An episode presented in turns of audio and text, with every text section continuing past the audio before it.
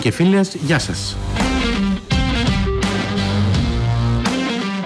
Με λένε Χάρη και είμαι ο οικοδεσπότης σας σε ακόμη ένα επεισόδιο του Photography, it's a hobby after all. Είναι εβδομαδιαία εκπομπή που μιλάει για θέματα φωτογραφίας. Και είναι εκπομπή που σας ενημερώνει για όλα τα νέα στο χώρο. Και τέλος, την εκπομπή που επιδιώκει να γίνει το ευχάριστό σας διάλειμμα.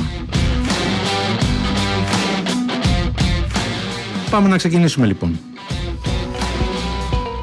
Γεια σε όλους. Καλώς ήρθατε στο 18ο επεισόδιο του podcast Photography, it's a hobby after all. Σε αυτό το επεισόδιο θα συζητήσουμε ποια είναι τα χαρακτηριστικά μιας καλής φωτογραφίας. Μια καλή φωτογραφία έχει κάποιες παρακάτω ιδιότητες, μπορεί και περισσότερες από μία. Είναι ενδιαφέρον, εχμαλωτίζει μία στιγμή, κάνει το θεατή να θέλει να μάθει περισσότερα, λέει μια ιστορία, έχει καλή σύνδεση, έχει βάθος και είναι ισορροπημένη, δεν έχει αντιπερισπασμούς, έχει καλό φως, είναι τεχνικά σωστή, έχει σωστή έκθεση, έχει ακριβή χρώματα, έχει σωστή εστίαση, έχει σωστό βάθος πεδίου, η επεξεργασία να φαίνεται φυσική. Εντάξει, αν κάνετε μια αναζήτηση στην Google για αυτό το ερώτημα, ποιες είναι οι ιδιότητες μιας καλής φωτογραφίας, θα λάβετε μια τεράστια ποικιλία απαντήσεων. Ας ρίξουμε λοιπόν μια γρήγορη ματιά με λίγο περισσότερες λεπτομέρειες. Πρώτον, πρέπει να είναι ενδιαφέρον. Ακούγεται προφανές, αλλά πρέπει να είναι μια ενδιαφέρουσα φωτογραφία. Πρέπει να υπάρχει κάτι στη φωτογραφία που να ενδιαφέρει κάποιον που την κοιτάζει. Ανέφερα σε προηγούμενο επεισόδιο ότι καμία προσπάθεια ή συναισθηματική προσκόλληση σε μια φωτογραφία δεν θα επηρεάσει κάποιον που δεν σας γνωρίζει ή δεν γνωρίζει τίποτα για τη φωτογραφία σας, καθώς το μόνο που πρέπει να κοιτάξει είναι η ίδια η φωτογραφία. Επομένως, μια καλή φωτογραφία πρέπει να είναι ενδιαφέρουσα. Δεύτερον, να αποτυπώνει μια στιγμή. Είμαι φωτογράφος ταξιδιών και τοπίων. Πιάνω μια στιγμή λοιπόν. Είτε αυτό λέγεται Ανατολή και Δύση του ηλίου, είτε μερικά κομμάτια ενδιάμεσα. Αλλά αναφερόμαστε επίσης και σε τυχόν αλληλεπιδράσεις μεταξύ ανθρώπων. Αντί να κοιτάζουν οι άνθρωποι απλώς την κάμερα, η αποθανάτηση μιας στιγμής ανάμεσα σε δύο ανθρώπους είναι πολύ πιο ενδιαφέρον.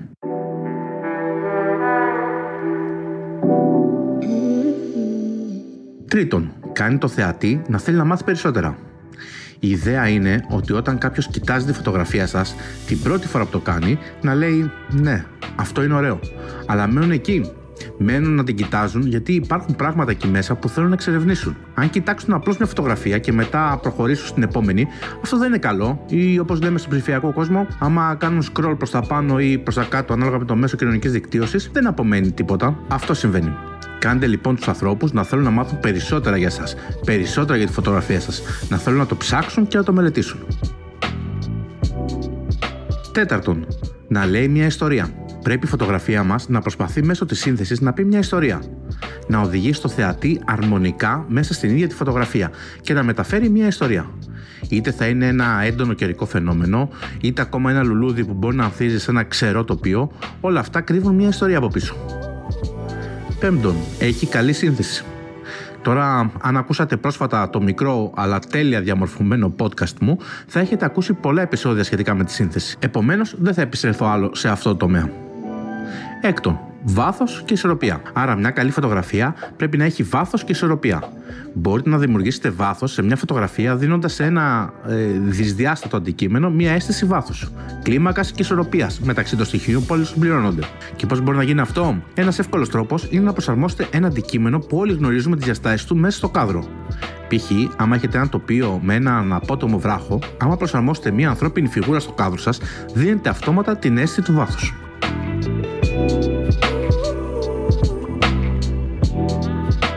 Έβδομον, μην αποσπάτε την προσοχή. Ναι, περισπασμοί. Πράγματα που δεν χρειάζεται να υπάρχουν στη φωτογραφία. Και δεν μιλάω μόνο για την κατάργηση των πάντων στο Photoshop.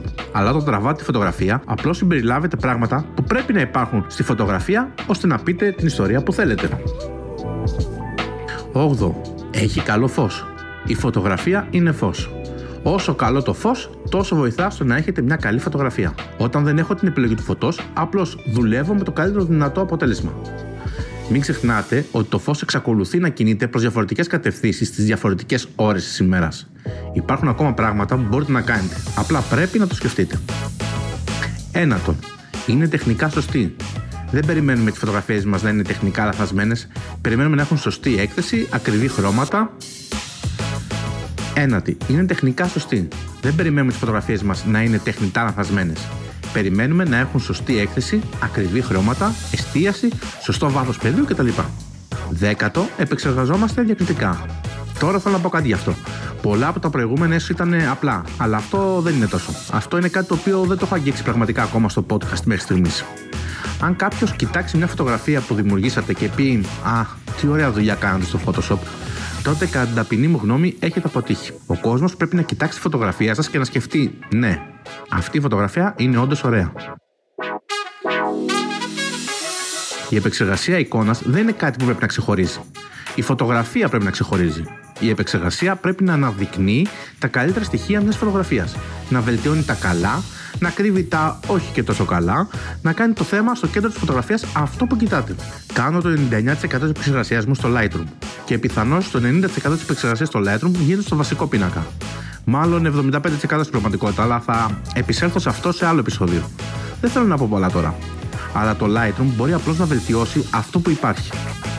Ναι, απλώς θέλω οι φωτογραφίες μου να φαίνονται φυσικές και να υπάρχει μια συνέπεια από τη μία στην άλλη. Θέλω απλώς οι άνθρωποι να κοιτάζουν τη φωτογραφία, η οποία πρέπει να παρουσιάζεται όσο καλύτερα μπορούμε, χρησιμοποιώντας τα διαθέσιμα εργαλεία επεξεργασίας που υπάρχουν. Και διαπιστώνω ότι όσο περισσότερο μαθαίνω το Lightroom, τόσο περισσότερα ξέρω, αλλά τόσο λιγότερα χρησιμοποιώ. Πράγμα που μου εξοικονομεί και χρόνο.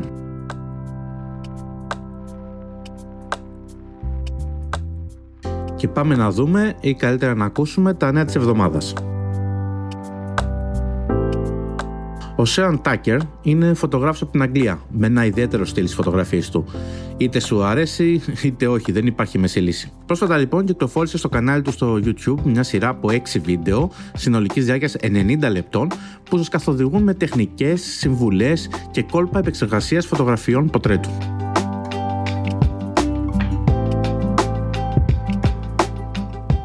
Όπως εξηγεί ο ίδιος, αυτή η σειρά μαθημάτων είναι κάτι το οποίο θα ήθελε και αυτός να είχε ελεύθερη πρόσβαση όταν ξεκινούσε στη φωτογραφία.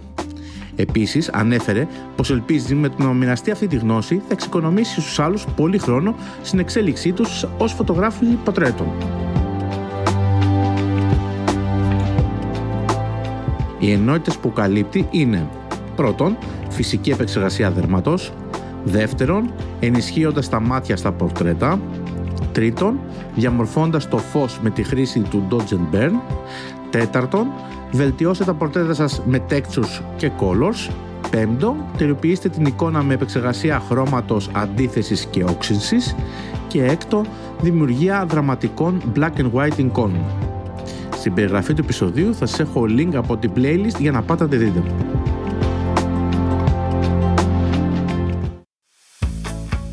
Πριν από κάποια επεισόδια είχαμε αναφερθεί στη νέα 360 κάμερα One RS. Σε κάποιο άλλο επεισόδιο αναφέραμε τη συνεργασία της εταιρείας με τη Ferrari.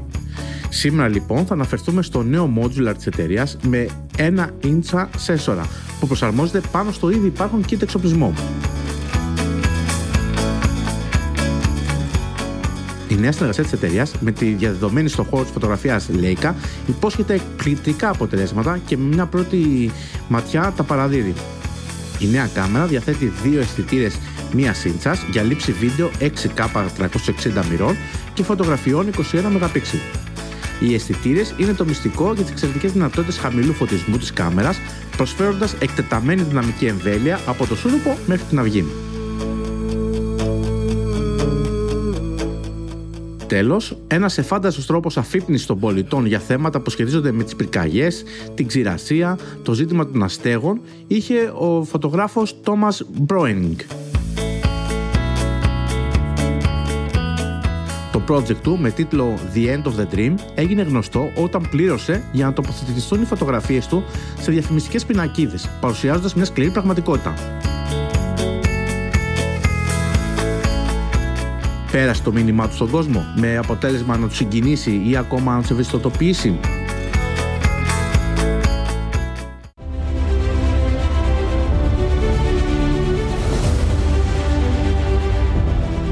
φίλοι και φίλες. Άλλο ένα podcast της σειράς Photography, it's a hobby after all έφτασε στο τέλος του.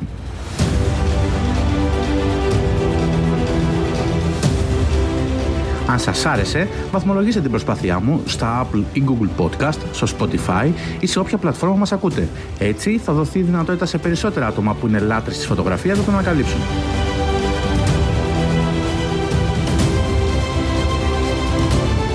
Για τυχόν λάθη, παραλήψεις ή έστω για ιδέες που τυχόν έχετε, μπορείτε να επικοινωνήσετε μαζί μου μέσω μηνύματος στα social media, Facebook, Messenger, Instagram, ψάχνοντας το προφίλ μου Φωτοκιάκωτος.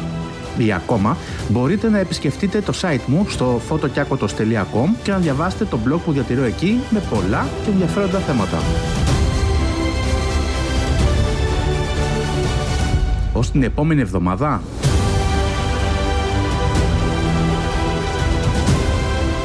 Keep shooting, keep creating, enjoy photography. Γεια σας.